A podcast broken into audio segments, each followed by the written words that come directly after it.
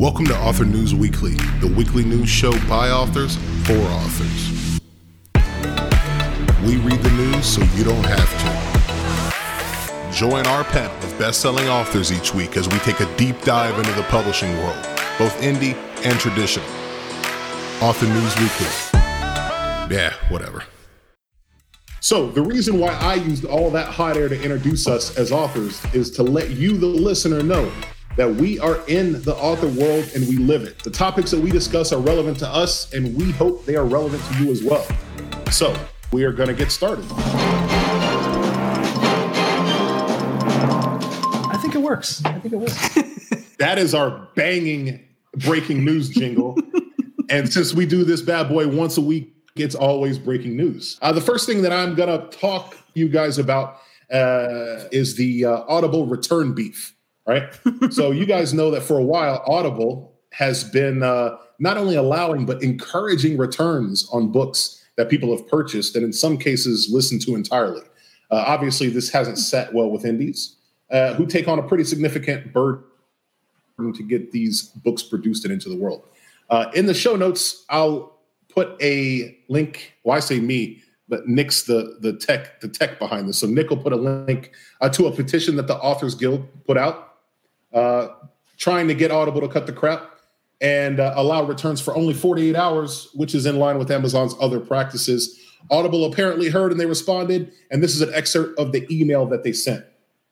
Uh, we've been working to address, quote, we've been working to address some ACX authors' concerns about Audible's overall exchange policy.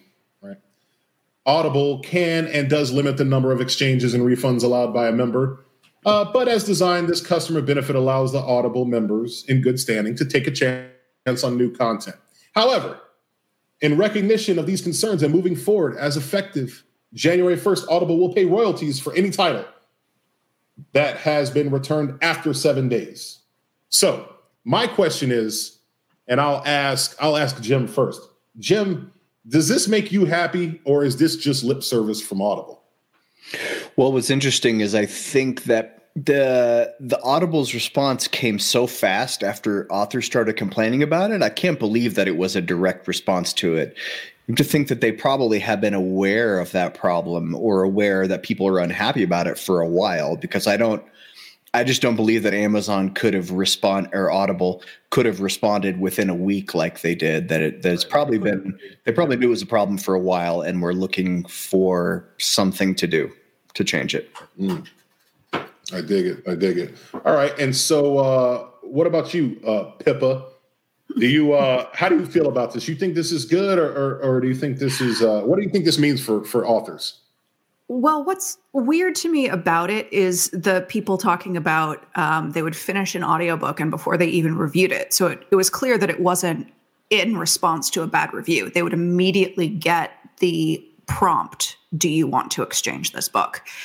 And so the fact that it had worked its way through their programming and multiple dev teams is really interesting to me, especially with them responding so quickly. And that is part of what sits so poorly about the whole experience is that it was very clearly purposeful that they were hoping to do these exchanges and at the very best way you can interpret it is at the expense of the author or the publishing house.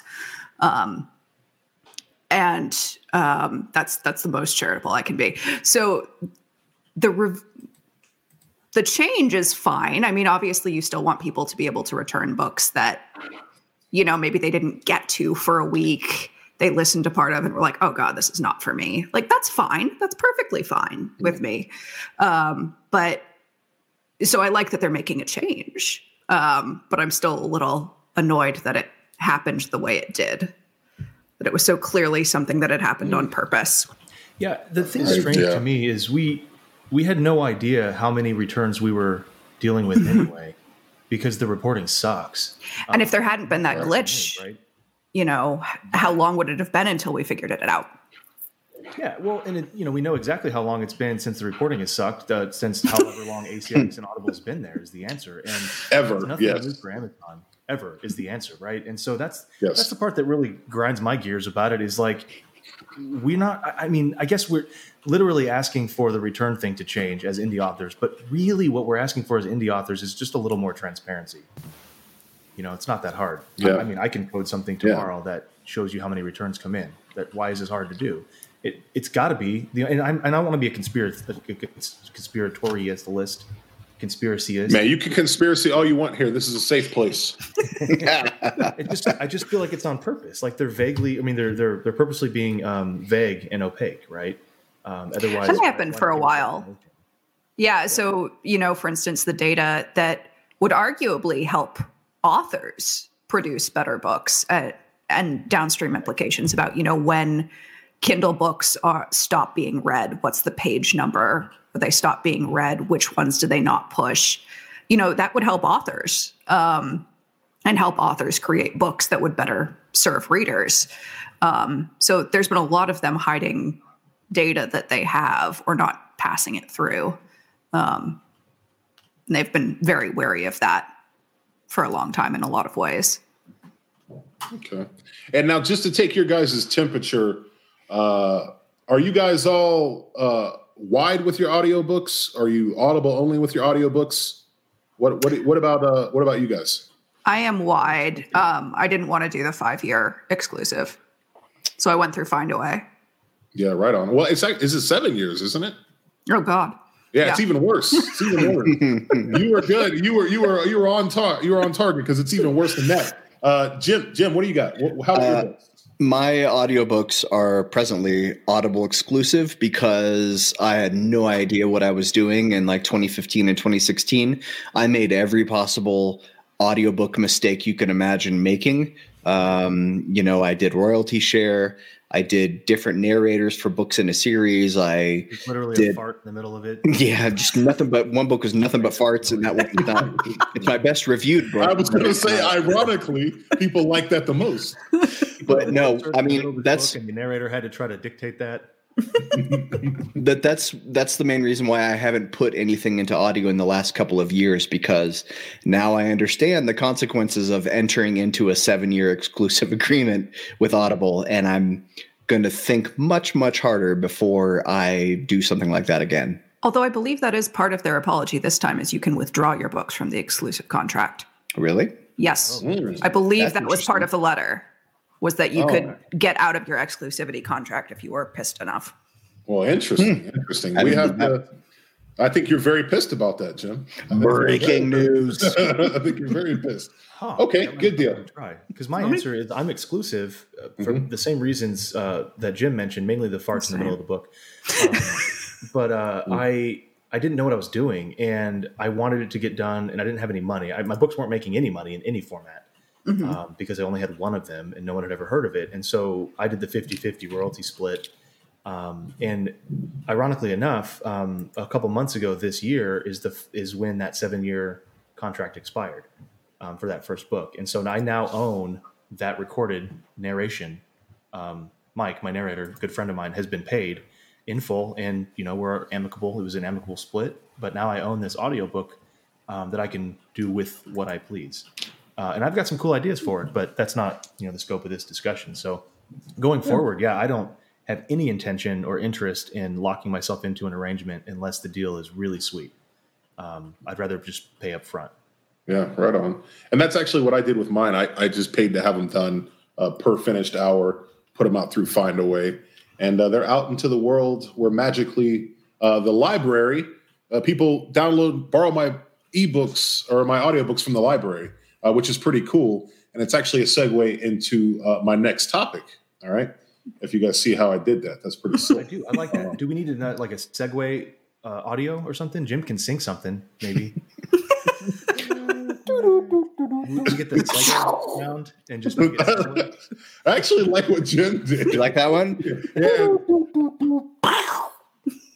Next up on our uh, list of topics uh, something that I think is kind of interesting. I wanted to, to, see what you guys thought about it. Is uh, Amazon is going to be offering digital prints to libraries? Okay, digital versions of books to libraries. Now, uh, in a statement provided to Publishers Weekly, an Amazon spokesperson confirmed that Amazon Publishing is in active discussions with the Digital Public Library of America, and the company expects to begin testing a number of different models in early 2021. Quote, we believe libraries serve a critical purpose in the communities across the country, and our priority is to make Amazon publishing ebooks available in a way that ensures a viable model for authors as well as library patrons. All right, so the the the so what of this a little further down is that these books are not anyone who's publishing through Amazon. They are Amazon published books. So Thomas and Mercer, uh, you know, uh, what is it, 41 North or, or something like that uh, that they had. Um, and so Amazon is doing that. The, the interesting part I thought was all titles under the potential deal would be licensed as EPUB editions managed by the Digital uh, Public Library of America and its partner libraries and made accessible to patrons via the Simply E app, which is an open free source library reader, uh, meaning that library users will not have to go through Amazon to access the titles. So, my question is is this a is this a good thing for all authors, not just Thomas and Mercer? Uh, can this be a good thing for everyone down the line? And if so, so uh, how do you think it would be, uh, Pippa? Um, well, my first question is actually uh, I've found there to be very different standards for any ebooks or audiobooks in terms of library lending, or at least there used to be right at the start, um, than there are with paper books. And so they had a very strict limit on how many times you could lend out an ebook mm. compared to a paper book where there just weren't any limits on that. You know, you were saying, oh, okay. Um, yeah, I, and, I, think I'm, a, I'm aware. Of, yeah, I think I'm aware of what you were saying. Yeah. And so if it solves oh, that problem, I think it's um, it's very good. I, you know, I, I've never expected a library to be a money maker. I think of a library as being there as a public service, and it's you know great if people can discover books. You know, some of my favorite memories are browsing through libraries and just picking up titles that looked interesting. And so having a wealth of knowledge there for people to be able to access, even if they can't physically get to a, a library, that's great, especially if it uh, inspires the trad publishers to be following suit.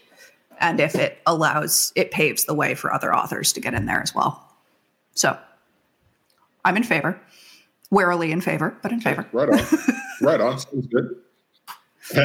right on. And so I guess uh, my question is uh, uh, maybe I'll ask I'll ask Jim this because Nick looks like he's hard at work on the on the soundboard over there, prepping something. I'm waiting um, for somebody to mess up so I can give him the sound. If you if you if they gave you the chance to put your books in the libraries, Jim, uh, would you go for it or no? Uh, yeah, I would. And what's interesting is I, I have a book with an Amazon publisher. I have a book published by Kindle Press, and they haven't said anything to me about whether or not that's going into a library. Um, I don't know.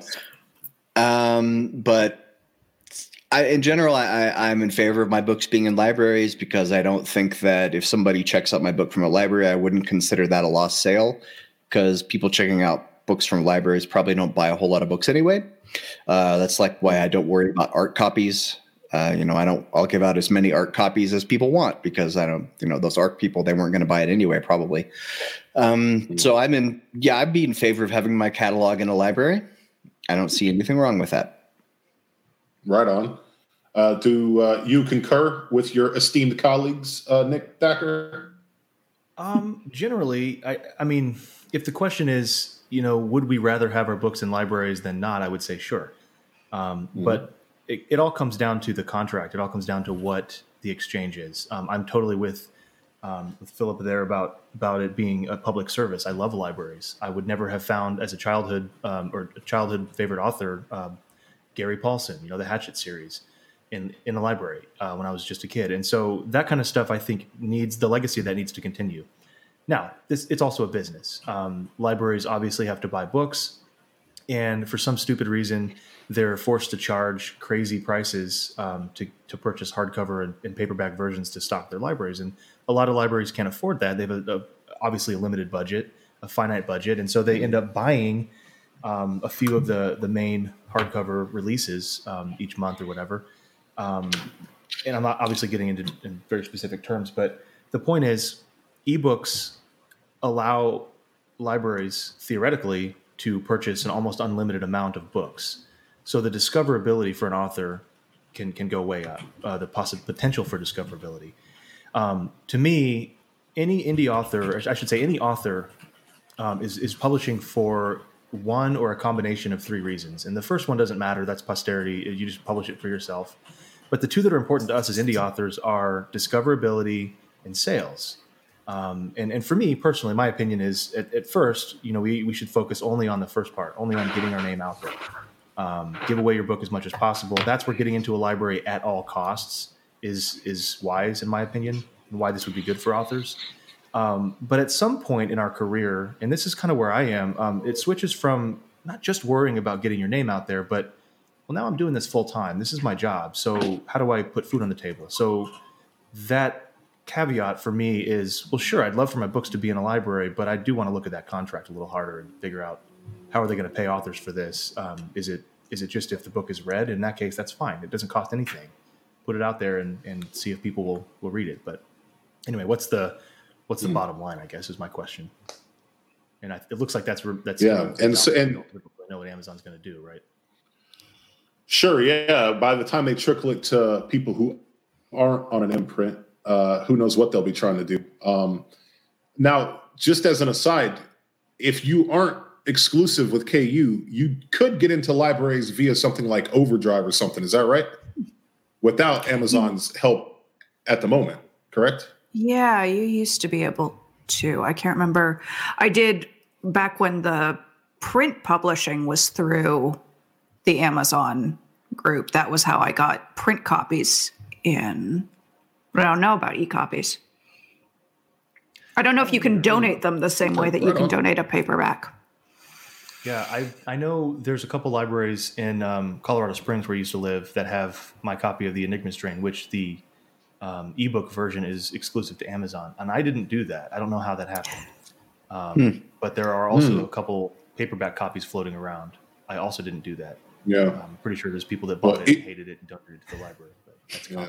Well, Amazon, if you're listening, earmuffs. Okay, his his uh, content is not out there and it's not an exclusive deal. So you guys just put on your earmuffs, uh, Amazon.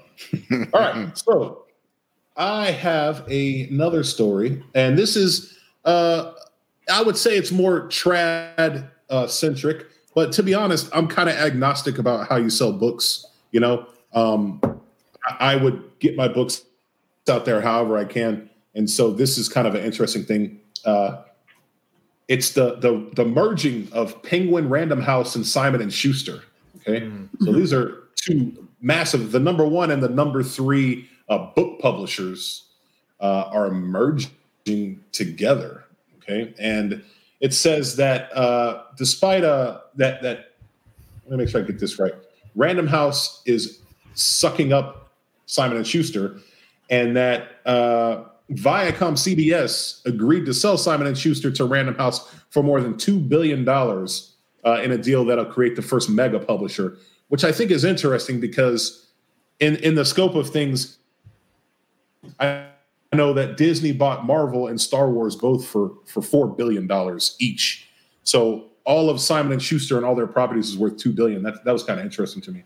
Um, so my question is the this mega publisher will be putting out the about 33% of all new books will come out through this mega publisher okay and it's kind of hinted in this article uh, which we'll have the link to that this is uh, in reference to them trying to take on amazon who has uh, the lion's share uh, which is sells about 49% of all new books so my question is do you guys believe that uh, this will help old school traditional publishers get with the times at all, or maybe stave off uh, going bankrupt, as it kind of seems like they are? Jim, what do you think about that? You made a face. Well, I was just, I was just thinking about what was it five years ago when there was the Amazon Hachette war, four or five years ago, and I mean, who won that? Amazon, right? I mean, I think I think Amazon relented and let Hachette set the prices on some books, but you know, I, I don't think that the book industry can take on Amazon. I don't think that probably most of the world governments put together can take on Amazon. Um, So I uh, I think that um, I totally just lost my fucking train of thought. What was I talking about? Taking on okay, uh, Simon Schuster. Thank you. So when when Penguin uh, uh, Penguin merged with Random House three or four years ago, whatever happened then is whatever's going to happen now. Um, it's there's nothing in this is going to be good for authors, but it's not necessarily bad for authors either. It's probably just going to be the same. Really, what's different here is who's making the money at the top. Authors are still going to keep writing. They're either going to self publish or they're going to try to join the traditional publishing lottery, and none of that's going to change. Yeah, I'm beginning to wonder if, uh, you know, Aria, you mentioned, is it going to help them get with the times? And I'm really beginning to wonder if self publishing and trad publishing are just serving completely different markets. And it's not that one needs to behave more like the other, there's one correct way. Um, and as long as people keep, well, traditional publishing relies on good authors continuing to submit their work. So there's that. Mm. Um, and if this is one of those things that causes people to stop submitting their work, at a certain point there'll be there'll be downstream implications. But um, I, like Jim said, I don't expect there to be many changes on the publishing front because they've shown over the last few years that they're not willing to make very many changes. The only changes they're willing to make are locking down and passing less along to the authors and squeezing the mid list out. Yeah. So. Yeah. What about what about Nick? Got anything to add to that? Uh, that's all good stuff. I the only thing I, I would like to add is um, I don't know that we understand. I don't think we anyone can know the reason for the actual merger um, from a oh, how should I say this? Um, well, no, I just I mean there's nothing bad here. It's just you know mergers happen all the time.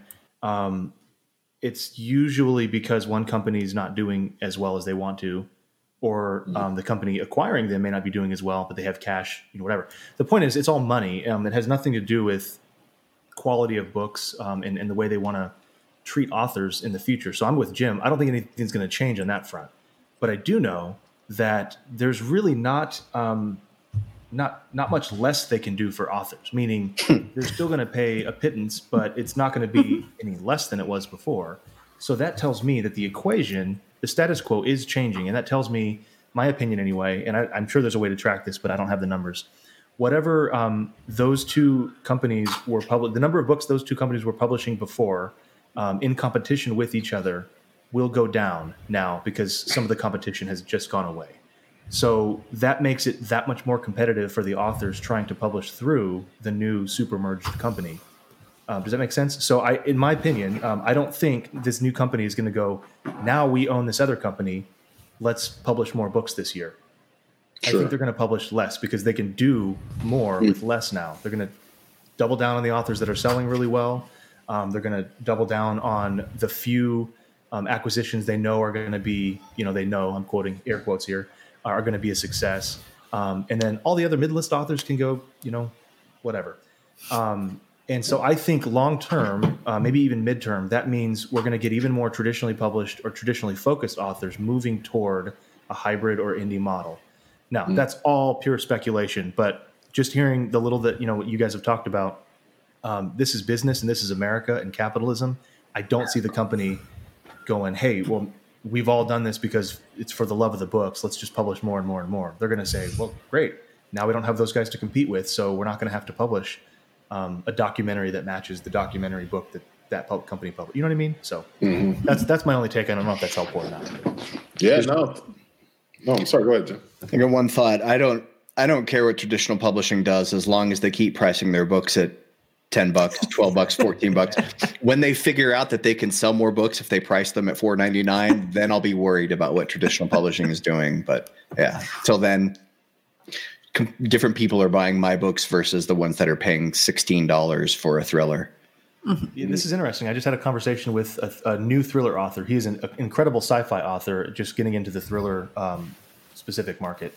And he asked me last night, "Hey, should I, excuse me, should I launch my first book in the thriller market at 99 cents or 4.99?" And I immediately came back with 6.99. Um, I just launched a book two days ago um, for six ninety nine, just like I've launched every other book in that series for six ninety nine. I do sales, so those numbers go down every now and then, or the price goes down every now and then. But the whole point is, when I got into this, I didn't know anything about the indie world. All I knew was the authors that I read in my genre that were traditionally published. Their damn ebooks were fourteen ninety nine, um, and their paperback versions were twelve ninety nine because those publishing companies aren't in the business of selling books; they're in the business of printing dead trees. Um, and so, I, I thought, I, hey, I want to compete with those authors. So if I can pitch my book or position my book so it looks like a really discounted version of the same books those readers are familiar with, um, I, I, can win. And it's worked for me. I've developed a readership that, um, of course, reads a lot of indie authors as well. But initially, they read James Rollins and Clive Cussler and Dan Brown and the guys that I'm I'm in that market with. So they're still way better at it than I am. But I'm trying to write books in that vein for that reason because, yeah, I'm I'm able to compete at a higher price point than most. so, long story short, yeah. Jim, um, priceless books at 100 bucks because then mine look like they're on sale and like we can all raise our prices. I agree. Yeah. I agree.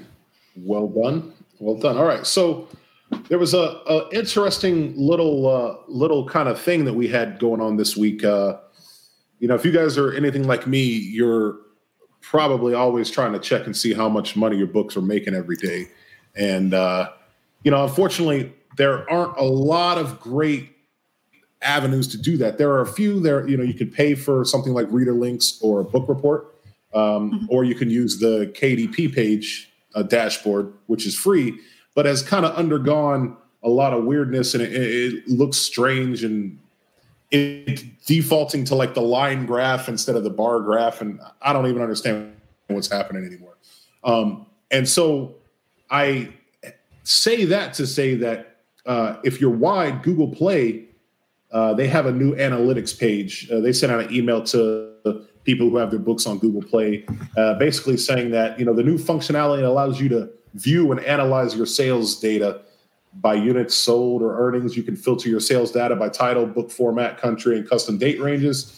And they're added new charts displaying the top selling, average sales price, and top uh, geographies. So I think that maybe uh, that's a good thing. Maybe uh, KDP could kind of get with the times. And because I don't know about you guys, but I'm not a, a huge fan of their reporting. Uh, what do you do uh, for your reporting, Pippa? Do you just use KDP or do you pay for something? Um, this is an interesting question. When is this episode airing? this actually practice. Play, play, the breaking news break. play, play the breaking news break, dude. Um, breaking news. Because uh, there's going to be something in the next couple of weeks that will address these concerns. that is all I can say. Ooh, okay. So, um, and that is what I will be using, and I will be like happy to talk about it more awesome. when we. Uh, awesome. um, but that will be working for Wide. I'm currently in the process of taking everything out of Wide. I was using Book Report. It. Um, I used to really like to take my reports and do my own analysis on them from KDP, but they aren't formatted in a way that makes that very easy. And so um, I love the analytics page because it allows me to filter things in a new way. What I would love from different places and platforms is the ability to export data in a format that could be easily run through um, SQL and reporting and, and all sorts of stuff like that. But I don't think that's ever going to be demanded enough that they'll do that. Um, however, yes, in a couple of weeks, I will have more details for you on the other thing. And we will be sure to, talk to you about that thing. Jim, Jim, what do you do to, to get your uh, how much money am I making fix?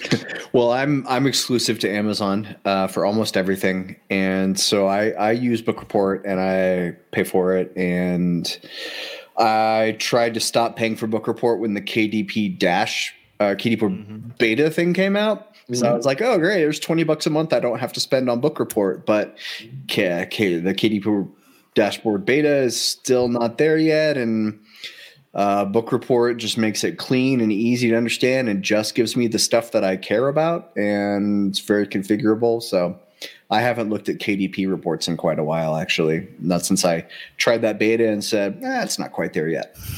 I dig it. I dig it. What about you, uh, Thacker? Same thing. Um, I use Book Report.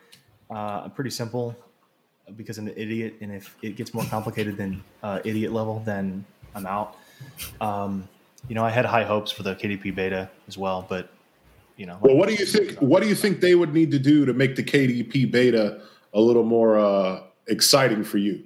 Oh, I don't know. Date filtering for one, like being able to choose. I mean, you know, there's just they, they just I don't know. I don't know what they're doing. They focused on making part of it look really pretty, and then part of it being so ar- arcane and, and indecipherable that I just ran back to Book Report and said, "Take my money." Yeah, I'm with you on that one. I'm with you on that one. All right, sounds like we're all in agreement. Okay, so every week we're going to try to wrap this show up and maybe get away from uh, the masochistic world that we're living in with everyone beating us down with the reports and the analytics and the mergers. So I got to ask you guys, who's got something good to tell me? Because I need some good news in my life. I have some. 2020 will be over soon. That was that was my. news. Sorry. Amen, sister. Amen, sister. Amen. Amen. Like the whole thing I've got. 2020 not good. I, I missed it. Once you guys As put me- as as Nick lives in paradise, some of these things miss him. Yeah, I don't know. I had an amazing year. I don't know what you guys are talking about. All right. Well, if the best we can do is 2020 is going to be over soon, 20, then I think I think that'll be awesome. That'll be awesome. All right. We are going to say goodbye for this first and inaugural uh, podcast. So, uh, if you have anything that you want us to tell us, you want to tell us about, you can email uh, ideas for stories or things you want us to discuss to anwtips at gmail.com. That's Well done. Alpha November Whiskey Tips at gmail.com. Send us in uh, your hot tips or anything you want us to talk about, and we will give you uh, credit on the show for asking, and we will uh, talk our way through it. So, uh, for all of us at A&W, I'm going to say if you got to listen to one podcast all week, you should probably make it this one because uh, it's pretty awesome. So, see you next time.